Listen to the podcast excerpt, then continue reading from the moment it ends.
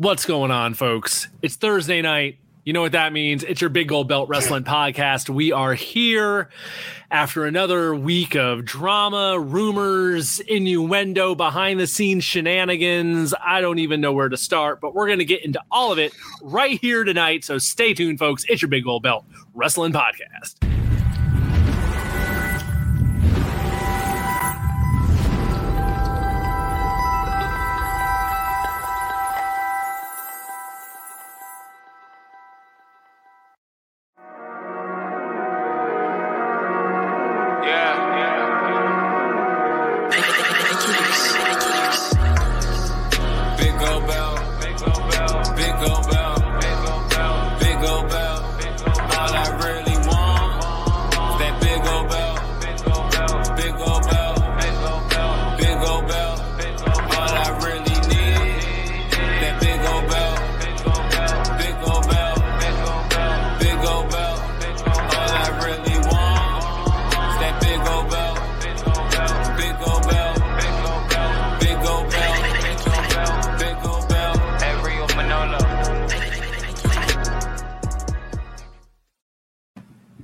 It going, everybody? It's your guy Will here on another Thursday night with the Big Gold Belt Wrestling Podcast.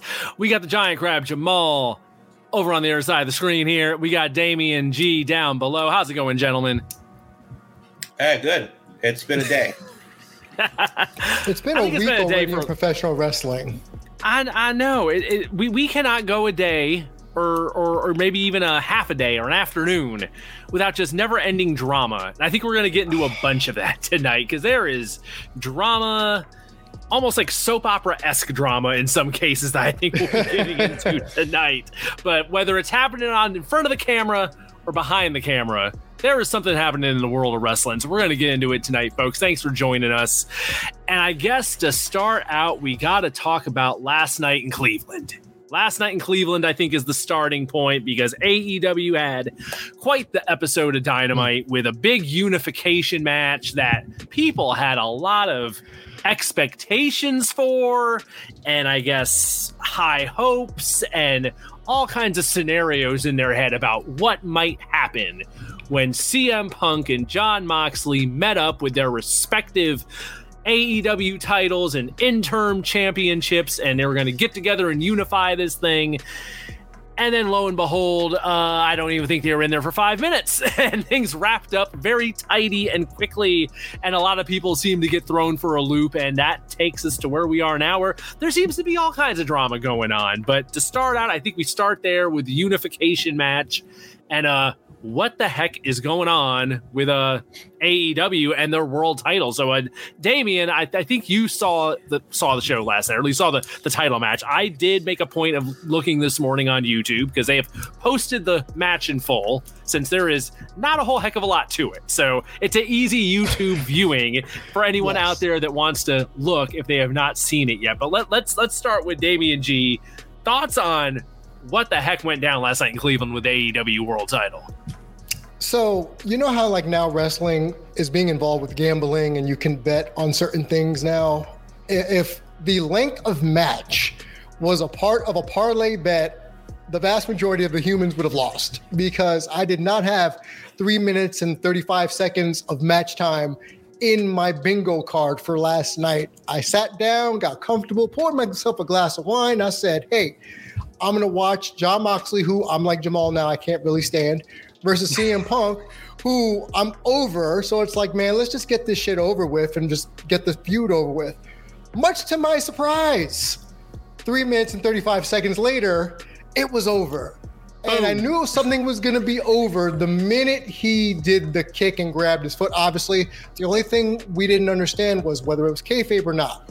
But I thought they were going to do the angle of like he's going to power through because he's a fighting champion.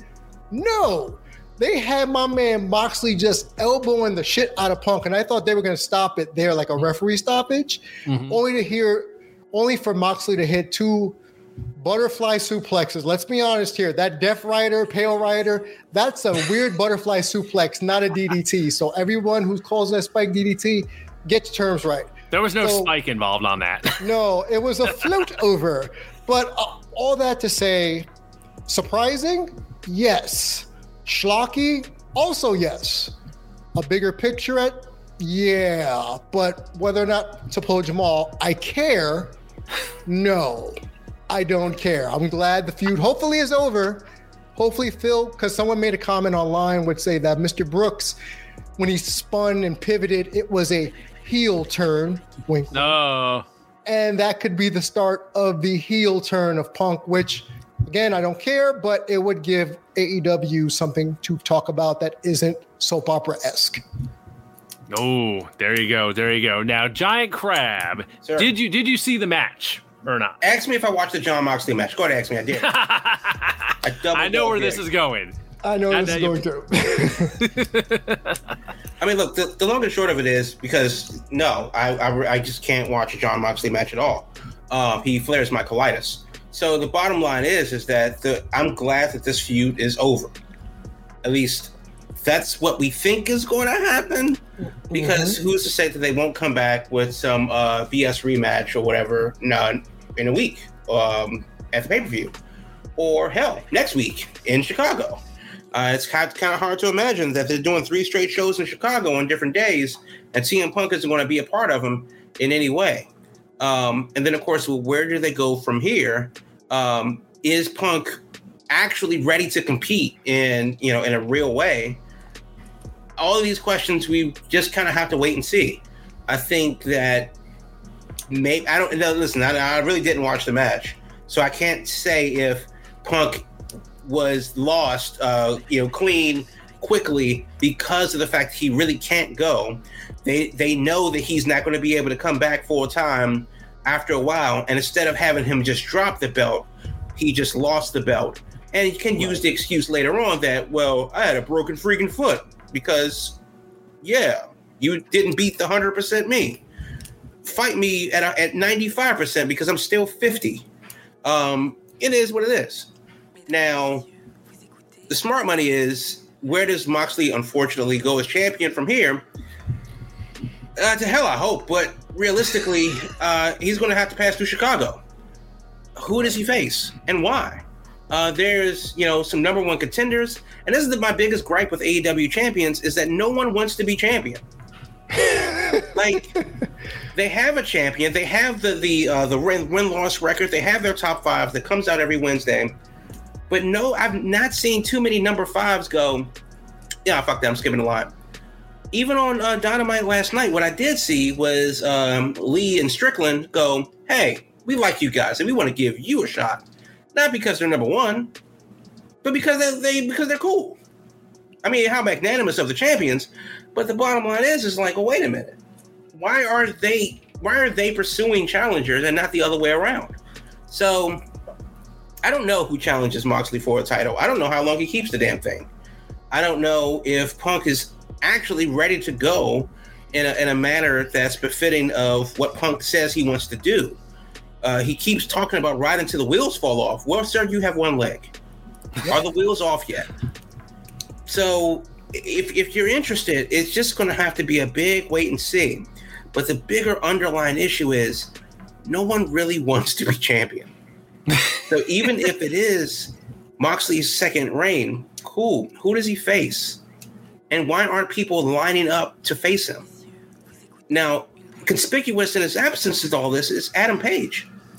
Now you would think that maybe he has you know Punk brought his name out for a reason. Mhm. You think that maybe he might want to get involved, you know, for the reason. Uh, you know, well, no, we haven't heard from him. Kenny's busy with other stuff, uh, the trios tournament. Um, eh, I would like to think that Hobbs, no, Hobbs is big, uh, busy with Ricky Starks. Christian's busy with Jungle Boy. Jericho's busy with uh, Bryan. Who Who's the number? I mean, it doesn't matter. It doesn't really matter who the number one contender is. Who's available? Who's left? So who's left? So that's kind of where they are, and it's really. I know there are a bunch of names that I didn't call. Like I didn't say Miro. We don't know where the hell Lance Archer is. I know. I think he's still in Japan. Um, but Next, he was in the G1. Yeah. yeah, um, so I think he's still doing work over there. But re- realistically, that's kind of. I don't even think they've backed themselves into a corner. It's just the unfortunate hole that they find themselves behind, uh, in, where there just isn't that competitiveness where you go, I know what you, I know what it says, but I'm next. Oh no, you're not next. I'm literally next because I'm number one contender. All right, let's fight about it. That's how you build storylines. It's very simple. You have a blueprint. It's called the top five rankings. but like my hatred of Moxley aside, it's just that this it's the unfortunate cycle of ineptitude that we find AEW champions in, where it's like I'm the champion, yay, and no one cares. I swear, like, see, your your feelings for Moxley are my feelings for Punk. I do not watch CM mm. Punk matches, but I made the exception this morning when I heard how, how how absurd this match was. And like I heard people joking this morning, it was CM Punk reliving his disastrous run in the oh. UFC. just coming out there and just not working out. And now whether it was, you know, whether there's a real injury involved, I don't know. If the bat- foot is still bad for real, I don't know. Is it storyline that we're going to build off of? I don't know. But no one, I think, going into this match saw it going that way, especially with the way they've put Punk on a pedestal since getting there. And this was a unification and all that, and the whole mystery of what's going on with, you know, this pay per view we have coming up in 10 days. And that I think was the big thing coming out of it is that match ended and it left people just like, what the hell was that?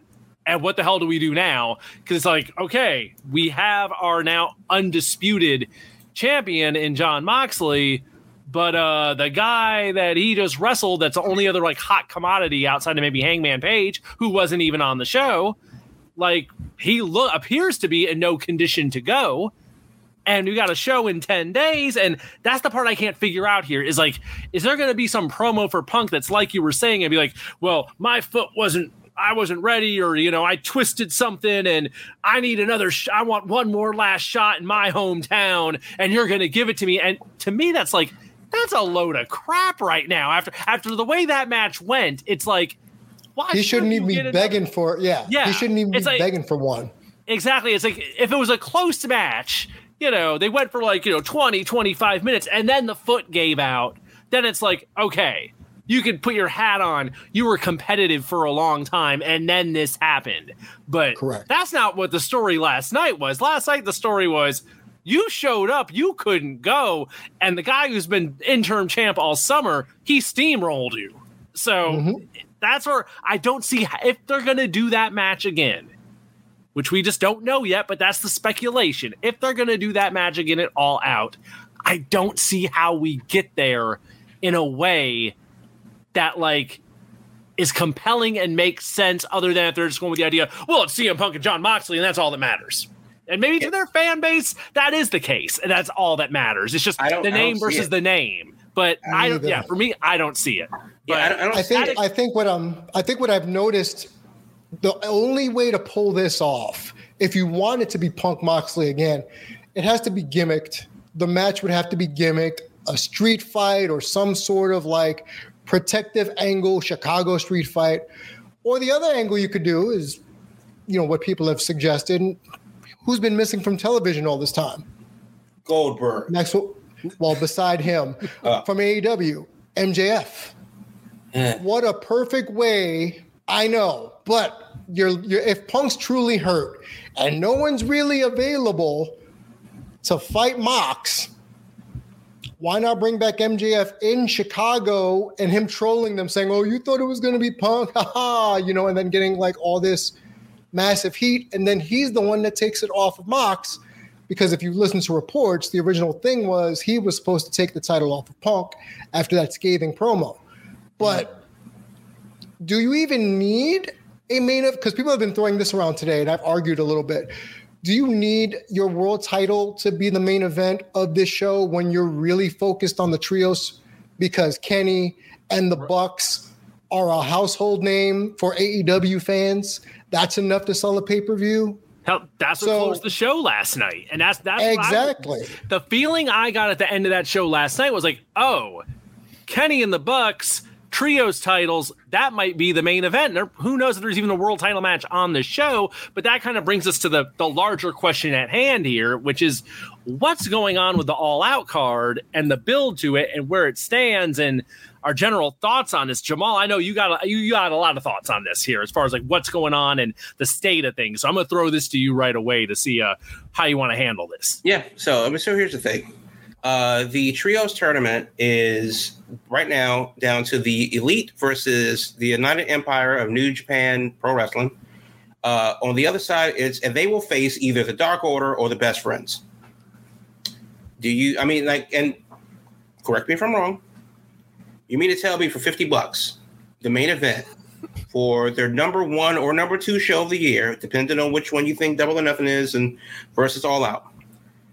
If you're telling me that the main event is going to be the Elite, because we know the New Japan guys aren't winning, versus Best Friends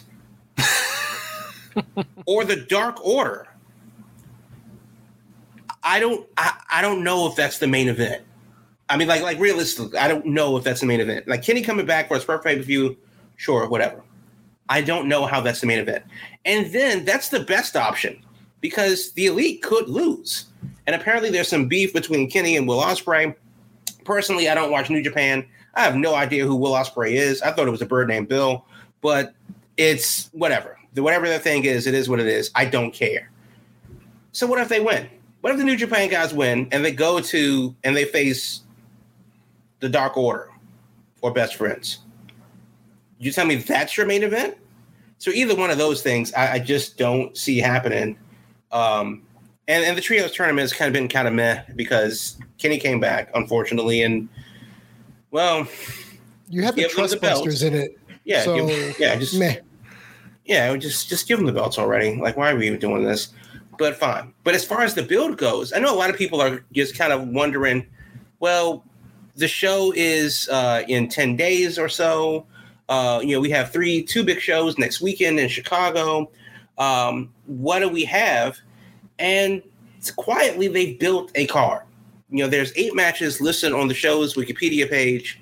Um, I would assume that maybe three to four more matches get added, giving them a total of 12, 11 or 12, which is on brand for an AEW pay per view.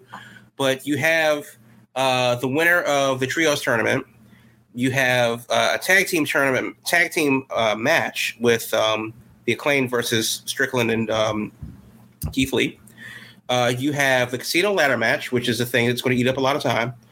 Uh, Bryan Danielson versus Chris Jericho, Christian Cage versus Jungle Boy, which, you know, that's another thing, too. I totally forgot that that thing was happening because they basically set up their match and was like, ah, fuck it, to the pay per view. Um, Starks and Hobbs is going to be uh, is going to be a match, and then you have the six man match between uh, Lethal and Impact versus uh, uh, and FTR, uh, and then you have the four way um, fatal four way women's match between to decide the interim uh, AEW championship because Thunder Rosa is out with injury but isn't relinquishing the title, so they're going to have a unification match somewhere down the line. That's actually not bad. I mean, that's not that's not fifty dollars, but it's not a bad card, and that still doesn't include, you know, um, the TBS championship. That still doesn't include. Well, obviously, the TNT champion is not going to be in a title match, but it there there are things to be there. There are things to add. So I think surprisingly, somehow, some way, they've actually built a competent card that's a little bit more special than a very long episode of Dynamite, which is which is good. And I think that this actually could turn out to be a pretty well-rounded pay-per-view, despite how seemingly bumpy it is. And I think you just kind of got to get used to that. You kind of got to get out of the habit of the WWE style of booking of regurgitating the same bullet points so that you know what the card's going to be, and then can't predict the card in the end, and then get mad when they don't fantasy book the way you envision it. Uh, that's not what we have here. We actually have some drama. We don't know what the world champion is going to do. We don't know what CM Punk is going to do. Adam Page is still missing, and then we have eight other matches that we do know of. Well, hot damn! A week before the pay per view, you actually have to watch the go home show. That's what a novel idea. So That's in- very old school. Yeah. yeah, in, in that regard, I kind of got to tip my hat to AEW because quietly, very quietly, they have managed to book a competent card, but keep their aces, their their their house um, uh, face cards close to the chest. and have, leave you with enough more questions than answers going into the pay per view where you know what you might just have to buy the goddamn thing.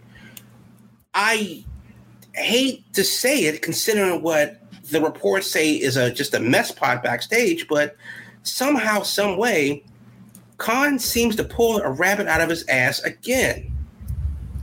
And I got to give it to him. I mean, you got to give the devil his due. No matter what you think of the company or, or what's going on backstage or the drama that we'll get into later, um, they've actually managed to do two things give you the card that you would want to see, avoid the dirt sheets of spoiling everything, avoid the fantasy bookers on Reddit from spoiling everything, and have enough in the pocket to make you wonder plausibly and keep you guessing. And that is that's that's a masterclass of storytelling. Whether you regard whether or not you you agree with the what the story is, right? But just the actual fundamentals of carrying that out is, you know, a one. I got to give it to him. I'm not spending fifty dollars on it, but I got to give it to him. Right. yeah, and a couple weeks ago, we even talked. Sorry, well, real quick, ahead, we ahead, even Damien. talked a couple weeks ago on the show that the card itself didn't seem all that to write home about. So, in the span of two weeks, they've actually, like you've said, built a quietly good card. But the problem here is, is is this a pay per view card? I'd say the same like you. This seems like a very stacked dynamite, more so than a pay per view card. Uh, that's why maybe we're going to get some sort of swerve for the world title. Maybe we get some weird Royal Rumble kind of thing. I don't know. But is suspense enough to sell a wrestling pay per view without Yes. without anything? It, Eh. that's the, but that's the thing. That's why I kind of got to applaud the gamble because we literally don't know, and we we can't even begin to speculate in any direction. So the bottom line is, Khan is putting it back on the fan. Put it, put your money where your mouth is. Do you want to know what happens? There's a fifty dollar cover charge to get into that to get into that space To know what happened. Yeah. And in 2022, with the 24 hour unblinking eye of the internet and all the sleuths online, that is actually pretty fundamentally impossible to pull it off. And yet here we are. In the span of what, two or three weeks, we were talking about this, and we went from, I don't know what this is, to, well, wait a minute, they actually have something, to maybe in seven days we go, well, hot damn. This is actually a thing. Yeah, by next week, I would think, I would think by the end of Dynamite next week, they gotta have tipped their hand enough that we know what the hell the main event is. And if it happens by Dynamite, then you still got Thursday, Friday, Saturday, so you still got three days there before the show happens. And I mean, as far as you know, the pay per view is like people buy that the day of, so that's no that's no big deal. and then potentially the buy-in because you know the buy-in is going to be about an hour and a half two hours long so you could probably do more public you know uh, promoting on the buy-in Yeah, yeah. I think the only thing it might be affecting is the show is not sold out in Chicago, but that's really, I think, a victim of how they did the tickets for it because they made a number of the tickets that you had to buy for all three shows. You had to buy a package for Dynamite, Rampage, and All Out. And if you couldn't, there was only so many tickets set aside that were just, you know, for the pay per view. So the tickets that are apparently remaining are tickets that are all package deals. And now maybe they can change that between now and then. I'm sure they'll unload those tickets one way or another. But it is interesting that this is the rare AEW pay per view that is not sold out completely beforehand. But I think that's just due to the formatting of how they did the sales. But I think by next Wednesday, we got to know what's up. Some people seem to think they need to do it sooner. So uh, nothing seemed to be revealed on what they taped for Rampage, but you never know. Something could be inserted into the show. there Well, could well, be some Rampage sort next of. week is live. So I'm talking tomorrow night. Tomorrow night's Rampage. No, no, no. You're right. I'm saying so, so they don't have to give away uh, the cow tonight or tomorrow night Right. uh, because they're doing two live shows, um, and also they usually do that where they're going to probably have a special um, episode of Dark on Thursday because they're going to tape Elevation uh, before Dynamite, and they're going to tape another. They're going to tape next week's Dark before a live Rampage. So I'm willing to bet money that they're going to, you know, and then of course there's the road two, and then there's the countdown and all the other YouTube stuff that they never really talk about. Um, so there's definitely a lot of time in the in the end of next week to hype the pay per view. Uh, with that said, though, especially you know with a live rampage to actually you know bookend the pay per view hype. Uh, the real question is, uh, you know, who what's going to happen with the world champion? People seem to think that that has to be on the show. Uh, people seem to think that traditionally it has to main event, and maybe it does, and maybe it doesn't. Uh, but realistically, who's left? Will a New Japan guy come in? Will an Impact guy come in? Um, and again, this is Kenny Omega. This is uh, Jon Moxley, not Kenny Omega. So it doesn't necessarily have to be this grand lineage of, um, you know, who's who back from Japan. It, it, really could just be somebody else that you know maybe you didn't think of. I'm not saying that we get like Nick Aldis or anything like that. Oh God! Although, please no, I would no. I'd rather see Trevor Murdoch. No, no, no, no. Oh no, no, get me wrong. I would rather see Trevor Murdoch too but I would love for it to be Nick Aldis. Um, but but no, but that is the thing. Like we we just don't know. So it's actually rather compelling storytelling if you allow it to be. And I think part of it is is that Khan is going, nope. You hey, we've we've unwrapped the cookie jar. You can see how many cookies are in it. You can't have any until Sunday, damn it. And also it's fifty dollars to open the jar. the origami the jar- is slowly unfolding. It's there. You can see it taking shape, but you still can't tell what's a head or a wing or a leg right. or something. Yeah, good on it's him. coming together. Good on him. Uh, we will see. We will see. So, so let, us before we go to break. Let's bottom line this: if the card okay. stayed the way it is, and there was no world title match, would that be a disappointment for you all? No. You mean to tell me that I get a decent card and no Jon Moxley on my pay per view? Fuck, I'd give him fifty dollars for that. if it's no Moxley and Punk, then it's a win between me and uh, Jamal. Okay, yeah. that, that, that was going to be my next thing. If it was no, if neither one of them were on the pay per view card and they just did a promo, would that be enough? I'm actually looking for this because you know they normally show it in a movie theater. If there is no Moxley on that pay per view, I will be going to Tyson's and, and watching that oh. on the big screen uh, haven't done that before with AEW, but um, I will get me a hideously salted popcorn, fight off a stroke during that five and a half hour pay per view, and get out of there at midnight because why not? what a time. Well, I think the big question will be when we have our show next week, how much we learn by then. We can True. revisit this at that point as far as where the show stands going into next week and going into all out weekend. So we have another show between now and then. So we'll see how much uh, we learn between here and there. So we're going to go to break, folks. When we come back, I think we're going to get into the drama swirling around AEW before we get into some other talk with WWE and some returns there this week. But drama backstage and whether it matters at all coming up after the break, folks. Stay with us. It's your Big Gold Belt Wrestling Podcast. If you're looking to expand your podcast reach, your website reach, as well as your social media branding, visit biggoldbelt.com for sponsorship and advertising opportunities. Big Gold Belt Media is the golden standard for all of your media needs. We offer pre roll and mid roll ad spots, on air host reads done by yours truly, Damien G, on audio as well as video platforms. For inquiries, please email biggoldbeltgroup at gmail.com for more information. Again, that's biggoldbeltgroup at gmail.com for your inquiries for your business. Big Gold Belt Media, wrestling, movie, comics, and more. The golden standard. All right, folks, we've made it to halftime. And you know, when we get to halftime, that means one thing. It's time for Giant Crab to tell us all about the Big Gold Belt Indie Spotlight of the Week. Yep. So the Big Gold Belt Indie Spotlight of the Week is from Garden State uh, Pro Wrestling. That is up there in Monroe, New Jersey this time. Uh, Central Jersey, if you've ever been to Six Flags, you probably passed through Monroe. Uh, it looks like pretty goddamn good show called Thy Kingdom Come. It's uh, this Saturday, August the 27th uh, at 7 p.m. And it's going to be one of my matches that I'm really looking forward to is Lufisto versus Willow Nightingale. Always good to see Lufisto in the ring. Um, Sonny Kiss versus Kid Bandit should be very interesting.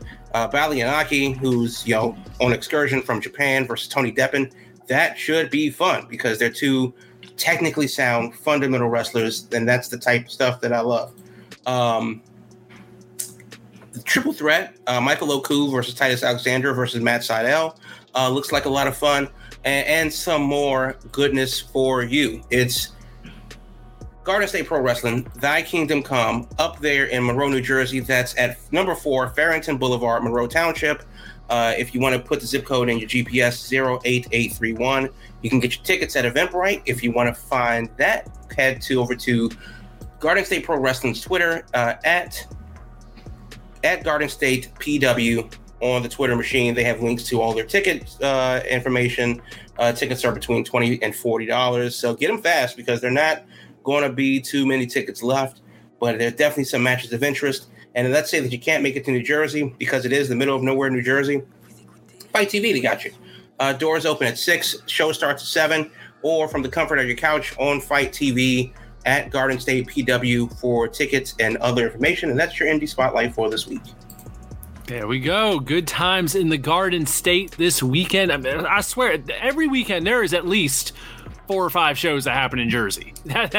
Without fail, somewhere, somehow, there will be indie wrestling in Jersey every weekend of the year, one way or another. All right, so let's see. let's get back to the soap opera at hand. I know, I know. It's like it's like if we didn't have enough AEW talk already, like in the last God. like I want to say it's been the last two weeks, but in the last God, 48 hours maybe, or really probably since the show last night.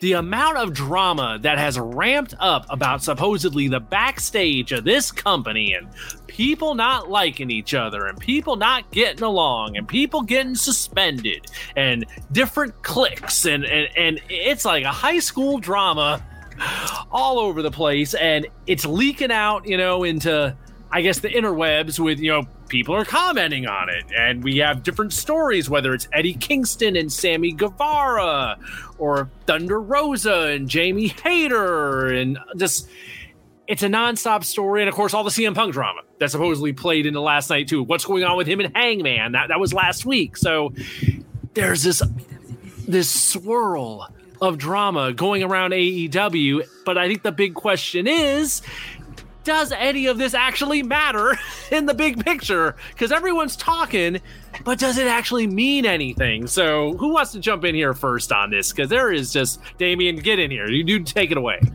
I'm going to treat this like I treat most things in sports and say this is just typical behavior in sports where there is backstage drama that we don't hear about unless Adam Schefter breaks it or Adrian Wojnarowski breaks it on ESPN.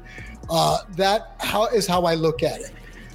But remember, Swole tried to tell us it ain't all sunshine and rainbows back there. And everybody didn't listen. Well, mostly everybody didn't listen. So now we're starting to see the cracks in Tony being the one man booking committee, one man show. Because if you remember, he took, I believe he took like creative control away from the Bucks and Kenny at one point. And then once Cody left, like Cody was viewed as almost like the policeman backstage you know, just making sure that things were running as smoothly as humanly possible. So now we got the football season coming up, you know, Jacksonville Jaguars. You know, the football season, you know, is always gone going, and, you know, the, the Khans have a, a stake in that. And then we have the, the little brother of ROH. So there is a lot of stuff on Tony Khan's plate.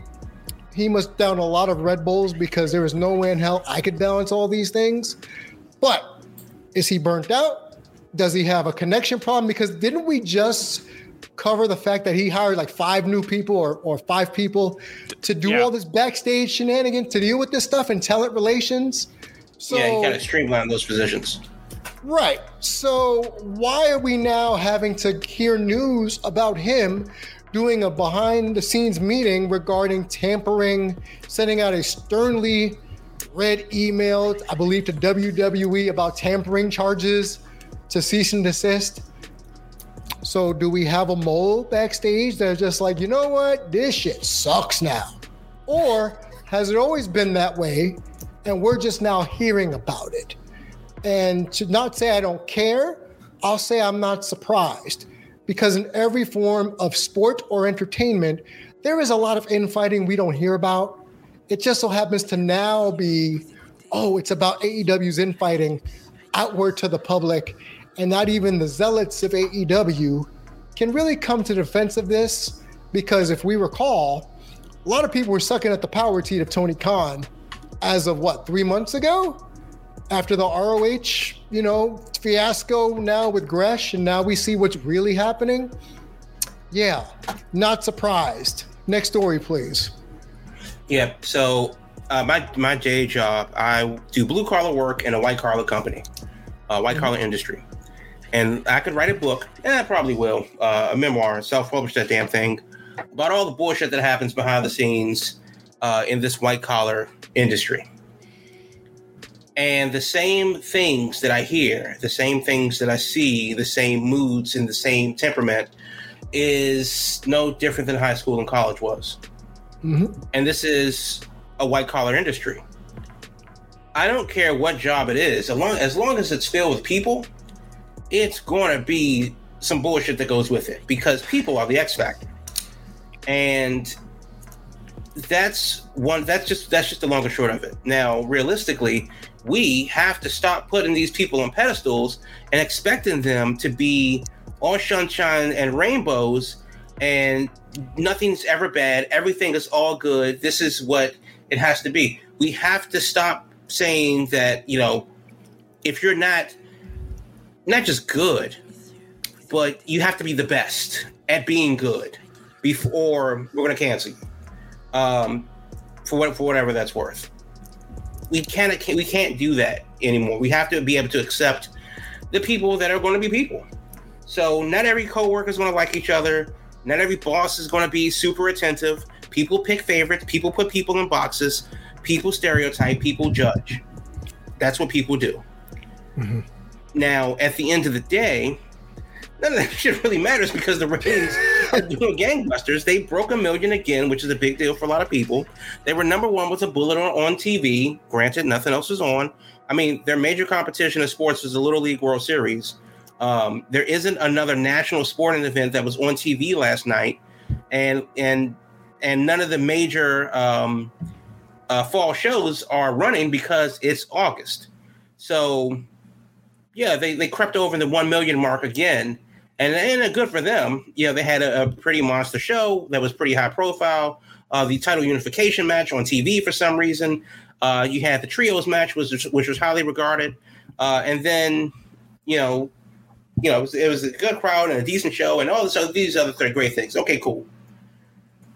So it's with a lot of the other problems that plague AEW. For example, the women's division.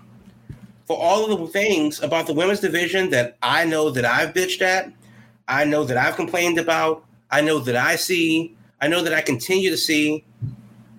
Well, the show's still doing well. Tickets are still moving briskly. We're interested in it. We just spent 20 minutes talking about how we're interested in the pay per view because of the intrigue that they've built. And yet, the albatross, you know, the you know buzzard, you know, circling the uh, carcass of AEW seems to be, well, it's a mess backstage. There's nothing to see here, but things are blowing up behind me. I don't know if that really matters because number one, there really aren't. There really are a lot more casual fans that aren't plugged into the internet, that don't live on Reddit, that don't follow the YouTubers, that just watch a show, and then at 10:05 they turn it off. That's their business relationship with the with the product. At 10 o'clock, they watch or DVR Rampage. At 11 o'clock, they go to bed. That's that's it. Now, when I hear somebody goes, oh, well, well, Sean Sapp said that, like, well, you've already lost me. you've already lost me because I don't care. The uh, Eddie Kingston and Sammy Guevara thing, well, that happened back on two weeks ago in Minneapolis at Quake by the Lake. Great name. That was the 10th of August. Dirt Sheets didn't really report anything till after Kingston's suspension was over, and then the news broke yeah, now so, suddenly it's like, oh, by the way. oh, by the way, yeah, this happened. So it, I mean, so none of it really, really, truly matters. I mean, that was a thing that happened. That segment got cut from the uh, broadcast because it happened on Rampage. Nobody knew for two weeks, and then all of a sudden, it made the news got out, and then now it's news, and now we're talking about it. And at the end, and, and honestly, by the end of this show, in, in about twenty minutes, I'm going to fucking forget about it because it really doesn't matter it, yeah, there's so many other more important things to look forward to than to dwell on the fact that people are going to be people. And a guy who has, for his 20 plus year career, been kind of a petty bastard is, oh, a petty bastard backstage, you know, cover to be surprised. Well, there's this guy who's a bit of a prick, and he's kind of, you know, legitimately hated for being a prick with his hot Brazilian wife. Hmm. He's a bit of a prick backstage. What color me surprised? You mean so, to tell me these pro wrestlers have egos? I hear that the wrestler persona is actually them turned up to 11. That's what That's I hear. That's what I hear. Crazy. Crazy how art could imitate life. So the bottom line is is that these are criminally flawed individuals. I mean, these are people that throw themselves off of things into plywood for a living. For many a year, exactly. For, so they're not that sharp. Career. I mean, they they have been they have been doing bumps since they were since for fun, since they were 12, 13, 14, 15 years old. Please don't try this at home. And now they're being paid professionally to take these same bumps that have shattered their bodies over the course of their adult lives. That's not right. But it's but I'm sports entertained, so I don't really care. The bottom line is is that uh, you know we need to stop putting these damn people on pedestals. We need to acknowledge the fact that people are flawed individuals, that they're going to be people, and honestly, things backstage can stay backstage. I don't need to know how the sauce is made. Correct. As long as the sauce is coming out palatable, dare I say, actually good, it can be the sauce. And and that's where I choose to leave it. I don't choose to delve too much further. Uh, you know, the kids won't know the struggle about calling the 900 number hotlines or, you know, down in uh, New York because, you know, Don Tony DeBlasi had the uh, his hotline out of Brooklyn or, you know, WCW had their um, hotline out of Atlanta. Kids don't know the struggle. But, you know, that was also a work. I, am willing to let things. I'm willing to let things be a work again, and not know that somebody pie faced another guy because he didn't like what he said in his promo. Yeah, yeah. And, and also, last point about this. Yeah, this is another promo that would have made air that got cut, which means that the fact that it made it to the live crowd, which luckily somebody recorded it on YouTube for you know for history's sake, um, it made it to the live crowd, which means that nobody nobody involved from any of the producers, not Khan himself, certainly not Sammy Guevara, thought that this was a bad idea. Right. Who thought it was a bad idea was Eddie Kingston, particularly involving Sammy. Uh, he thought it was a bad idea and confronted them backstage about it. Now, okay, cool. Why did that happen in the first place? And that's kind of the bigger question that nobody seems to have an answer for. And that's not the first time that happened where something that made air should not have made air. And here we are wondering why. Right, which goes back to the, all the original talk of the structure and the communication behind the scenes. Like as we said, Swole started talking about this in the spring. Ah, here we are. The she doesn't know what we she's talking end- about. Rampage at nine o'clock. Damn it. Yep. She can't wrestle, so she can't. She can't wrestle. Hashtag Rampage at ten sour grapes, sour grapes. So yeah, there ain't a there is not a job, a work site anywhere in the world where there is not office drama. People working yeah. together are always not going to get along. That is not something unique to wrestling. That is something of any work environment there is. That some people just aren't going to like other people that are there, it's and they're going to butt heads. Exactly. There is nothing unique about that. So of course there's backstage drama. Now, maybe there's more drama going on than there needs to be, or maybe they were doing a better job of keeping stuff quiet before. I don't know. But part of this whole issue is, folks, there are people out there for whatever reason that when this company was created, in their head it was going to be this wrestling utopia that was all video games video games getting played backstage and everyone was going to make money and everyone was going to get along and be best buddies. Oh, and yeah. there was going to they were going to show the world how it should be done and everyone was going to get what they deserve. Everyone going to be world champion and everything. And it's like it don't work like that. Well i mean to be fair though that kind of was the vision that we were being sold on uh, Change we were being sold on. I mean, we, we were being sold on. Look how diverse our roster is. Uh, mm-hmm. Look at the talent that we have.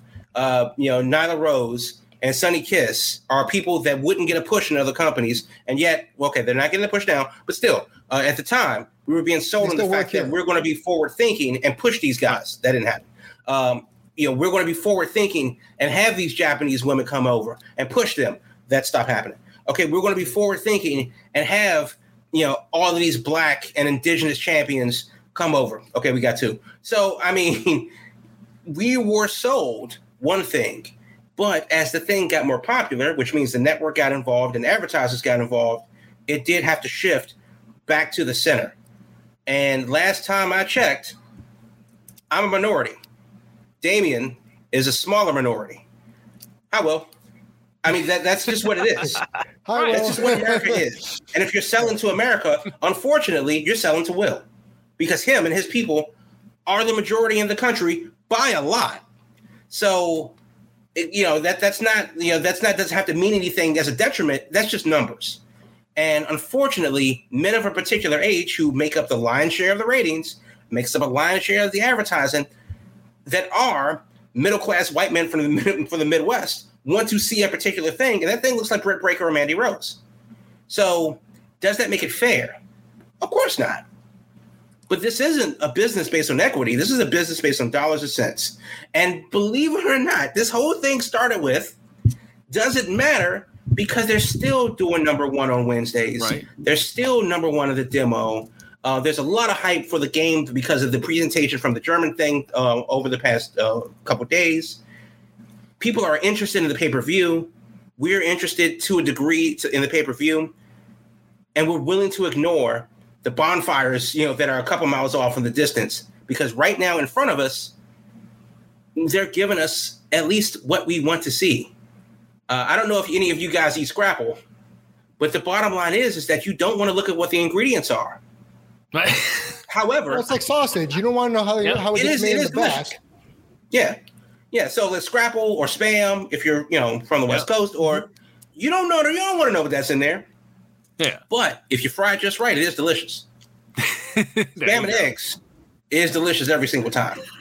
And I think that no that's kind of where we are. And, and obviously, the ratings reflect it is that all the bullshit that may or may not be happening, people either don't care or don't know. Yeah.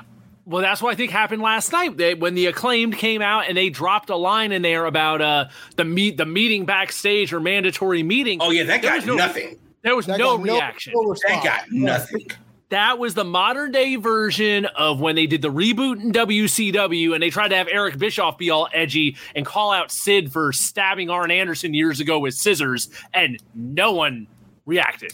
Like the crowd was just like crickets because right. that was internet shit. That's like you're you're you're so narrow casting by going to that. It's like that's the one thing that's bothering me is like this shit is like it's only folks that are perpetually online, hardcore fans talking about it. And that is not how they are going to grow this company right. is by going down that road. There's you have those people. You have them. They're going to turn tune in every week and buy the pay-per-view already. So you do not need to go in that direction to get them. You already have them. So, so focus then, on the bigger picture out there. so that brings me to get point. Yeah. And I guess we'll we'll have to cover this at a later time but then how do you grow the brand? Because they already have a, a chunk of the wrestling section of the internet that's already bought in. They have people like me that you know were have bought in from the beginning, and out of lack of a better mainstream option, have stuck with it for for by and large. But that's still obviously they are peaking at one ish. They are redlining at one ish million people. They've been at this level for and they've been like at that level. So it wasn't CM Punk. It wasn't Bryan Danielson. It wasn't anybody not named them. Uh, it, it, you know, they have been redlining at one ish million people, 1.05 million people. How do you get past that number into the 1.5s or so? Um, and then I guess the bigger question is who are they looking for? Because at first it was the Laps fan, uh, and then it was the the indie enthusiast.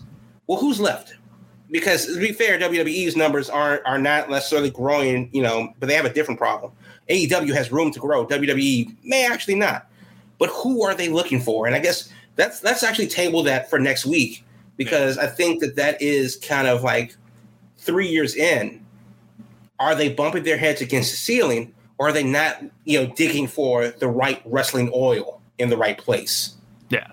That's a whole and I guess we could say that's a whole other conversation, but we can also just talk about since the title match, the market of the uh, of the female fan seems as if it's not appreciated. The female wrestling fan in general is not appreciated because how often do we get a women's match? One per show, and Ish. now instead of getting Thunder Rosa versus Britt Baker, now we're getting a fatal four way with Slap it together. Hayter. Yeah, slap together Hayter, Shida, uh, Britt. Oh. Who's the fourth one? The, um, um, it's Hayter, Shida, um, Baker, Toni Storm. and Jamie Hayter. Toni Storm. Toni Storm, yeah. Uh, Baker, Shida, Right. Storm, yeah. So, so Uh. long story short, this is a vehicle to put the belt either back on Britt Yeah. or Toni Storm. Uh, And and we talked about after the initial Toni Storm debut, not really much going on aside from she debuted, has an OnlyFans, and started a team with Thunder Rosa. So, well, well, we- let me, well, let me share this then. Because we saw the same thing happen with Keith Lee and Strickland. Uh, you know, both of them came in with much fanfare, uh, you know, much pomp, and then it happened. The, the luster wore off, and like, okay, tag team. Oh, we really? talked about that. How many times does the initial pop and then nothing going to keep going before they fix it? So, Well, that's the thing, and because we saw that with Thunder Rosa, not Rosa, we saw that with um, uh, Keith Ruby Lee and Strickland. Soho. We saw that with Ruby Soho. That's what I'm thinking of. We saw that. Uh, we're seeing that now with Toni Storm. You know, that seems to be like, okay, you're good for a month, and then, you know, you kind of fall back We got into to the find a new bubble. place for you. Yeah. Yeah. you fall back into that lower mid card bubble, and then and then and, and nobody wants to be a champion, so we don't even have like a path for you forward because everybody should be challenging Jade, but Jade doesn't work anymore because they kind of pull the parachute on her uh, meteoric rise. I mean, she went up and up, and then now she's plateaued at like 35, 36 ish wins in a row, and we thought she was going to be 200 and 0 by now. I mean, where's the where's the Goldberg number? where's Um, the Goldberg number? Yeah, the, so- the so moment the momentum just like the like the audience it's just, just it it got to a level and it's just stopped it's not dropped but it's not going up anymore it's just But there No. But that's also the thing with the women's division, and I know you know as fans of women's wrestling in general, um, I don't think it's the fact that people can't give a shit about women's wrestling. For example, case in point, and I will and I will take this to the grave. Last Monday on Elevation, uh, if you didn't watch it, actually a really good match. But there was a tag match between um, it was Shida and uh, Sky Blue versus Emi Sakura and Maki Ito. Maki Ito. hmm Yes. Uh, good match, TV worthy match. It should have been on Dynamite easily, especially considering that Dynamite started off with a 17 minute promo from CM Punk. Why couldn't they have had that, you know, pretty damn good um, eight minute long um, match and cut promos, uh, Punk's promo in half? Beyond me. But either way, that's a thing. So we have that match. We don't have it on on TV. We have it on YouTube. Uh, they're given the time to do a thing, and then at the end of the match, Emi Sakura challenges Shida for her Regina di WAVE championship. So wait a minute. We have a women's championship. We have a TBS championship. But Shida had to go to Japan, win a belt, come back, and immediately start a feud herself with Emi Sakura for the Japanese championship for Pro, for Pro Wrestling Wave. Because the two belts that we have, nobody's doing anything with, and nobody wants them. Obviously, they're building up to Jade and Athena. Don't get me wrong, and we didn't know that Thunder Rosa would be, um, you know, hurt before her match with uh, whoever was going to be at the pay per view. But that's not the way it should be. We shouldn't be fishing for uh, storylines on YouTube. She just shouldn't be taking 15 hour flights back to Japan so that she can, And- you know, come back with some relevancy. That's bullshit. We know. it. honestly at, at this point frankly that show does not need any more belts of any sort there should be no more belts on the, these shows there's too many as it is from these outside companies and nobody's doing So- anything with them. no And that's that's that, that's kind a of that's a whole nother It doesn't build intrigue. exactly. If you're bringing in a, an outside belt from a promotion 90% of your fan base has never heard of, why bother bringing it in the first place? right. And Just then full on top time. of that, they're still women, which is behind the eight ball anyway, because Netbeards from the Midwest doesn't give a shit in advance. Because women in wrestling has been presented as your Sables, your Sunnies, your Miss Hancocks, your Cats, uh, and I'm sure um, you know sensational Sherri's and uh, and so so much. I'm not saying that that's bad. Good on them from doing that. However, people, we need more Lufistos and less cherry bombs. Yes, both of them are talented wrestlers. Hey, good, good on them for that. And I don't care how you make it. If, if you're getting over, then you're getting over. But if we're going to put some respectability into women's wrestling, we need to change the perception of it. And unfortunately, the perception is, you know, uh, you know, dirty debutante. It's not worth it. Right. and, and, realistically, it's still not worth it because even if they did win the demo, um, the male demo is more important than the AEW than the women's demo is. So you get one segment. It's five minutes. Get your shit in. a topic to revisit down the road. That's for sure. As ongoing evolution of all elite wrestling. All right, let's change gears here before we take it home for the night to the World Wrestling Entertainment and Raw this past week because the Triple H experiment continues, the returns continue, and we had a big one this week. And I, I think the biggest story to me for for this return on Monday was the small miracle that took place that no one leaked a damn thing about it. There exactly. was no there was not a hint that this was happening in Toronto this past Monday.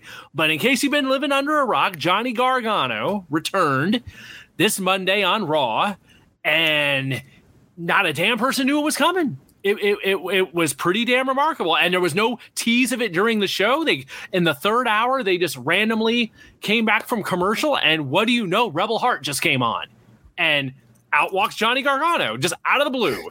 And in a lot of ways, I think I think that in and of itself was just like made for a hell of a damn moment because it was just like it's not too often you get like the complete out of left field surprise like that with no kind of hint that it's hell if anything this week there was more people thinking he was probably going to be on AEW since they were in Cleveland. Cleveland. Mm-hmm. so it was a complete curveball. It's like if anyone was thinking of him this week, it was Wednesday. Definitely not Monday.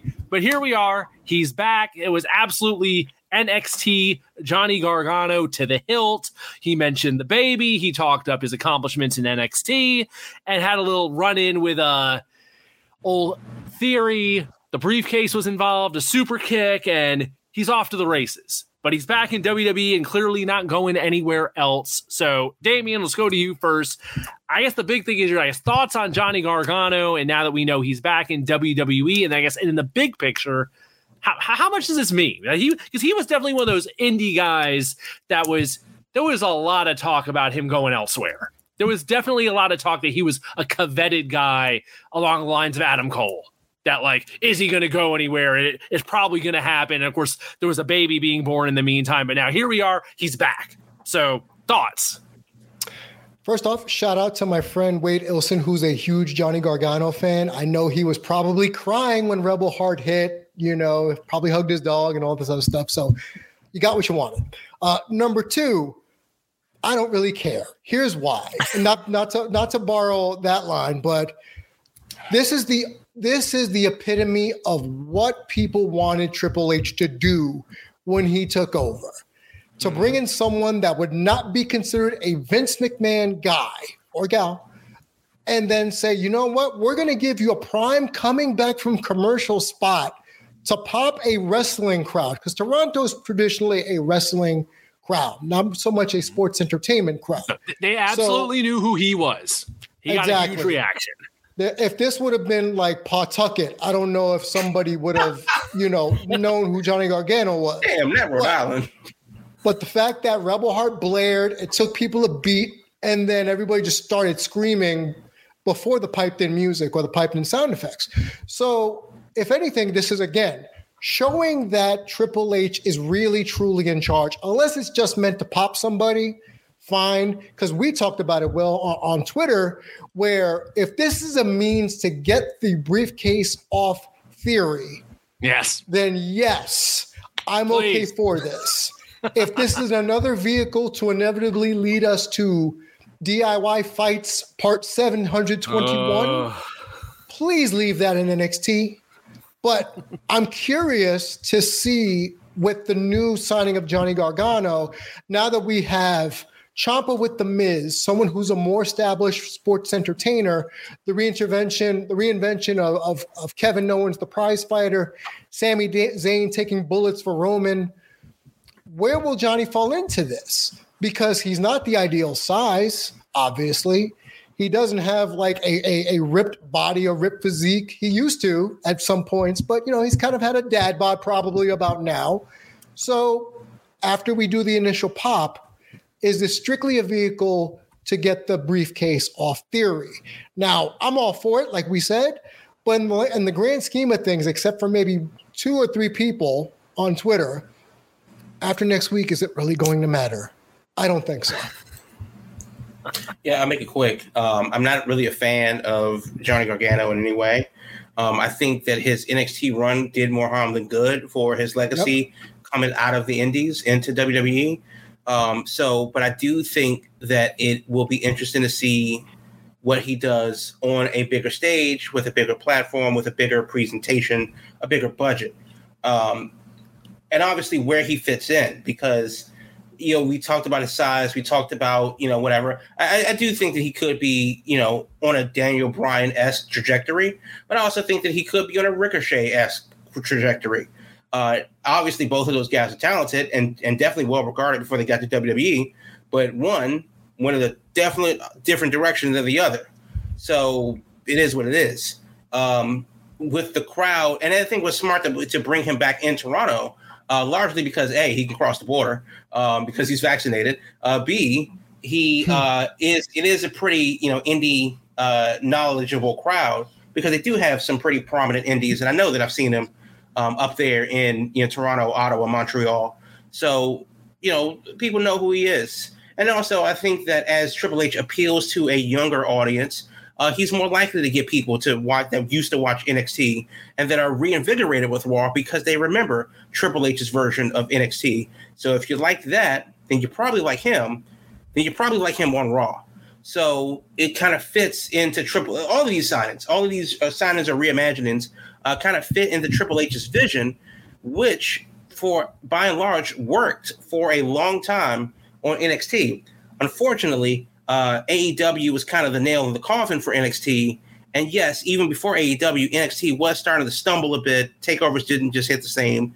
It was what it was. So I hope that this newer version of whatever um, Raw and SmackDown tend to be continues going along because uh, to be fair, I do think that uh, Triple H was not playing with a full box of crayons, as more crayons were taken away from him by Vince in the end of the NXT right. Black and Gold days.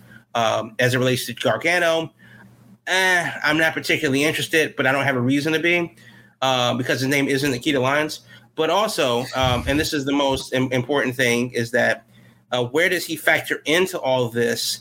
And is does this usher in a new wave of these 2018 esque champions that aren't built like a Walter or a uh, Brock or a Cena or a Roman uh, is finally, for the first time in 75 years, um, the biggest dude on Venice Beach, not the champion.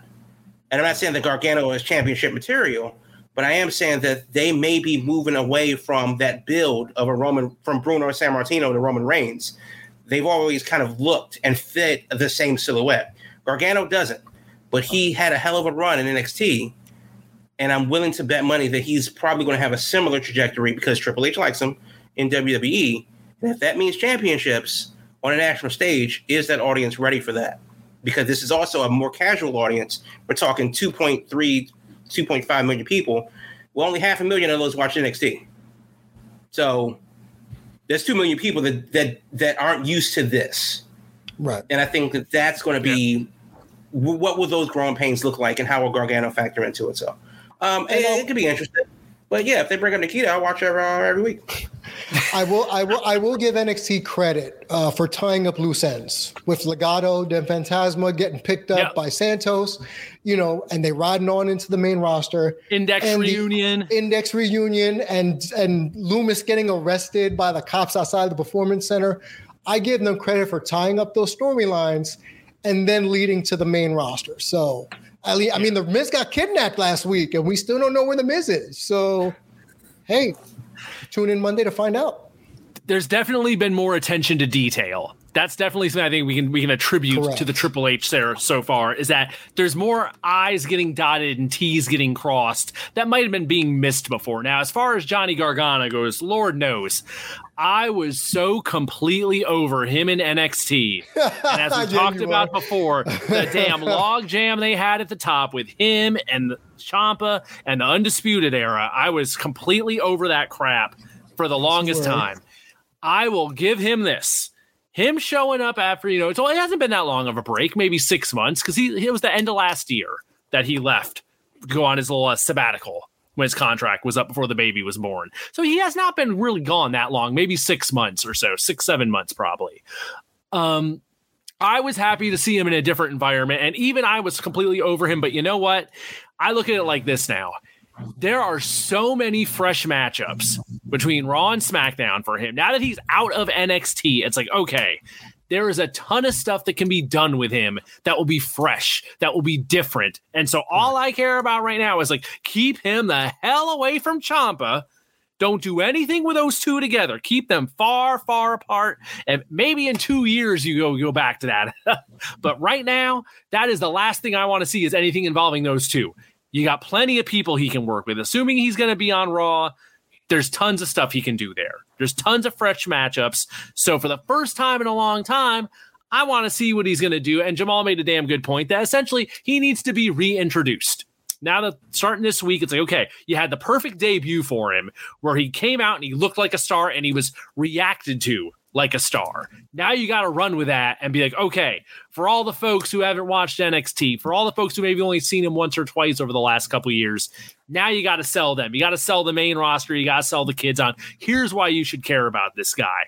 I think the idea Jamal dropped about Daniel Bryan that might be the perfect role for him with Daniel Bryan not around of the smaller technically good undersized guy who's got the the fighting heart and won't give up and all this and that might be the role for him since there's no Daniel Bryan around for that role right now maybe that's where you plug Johnny Gargano in we'll see but for the first time in a long time I want to see what's up with him. So that's that's a plus right there. So that, that's where we stand right now for me with Johnny Gargano, which is Lord knows six months ago I would have told you he can whatever. I don't give a damn. So it's progress. I'll give it that.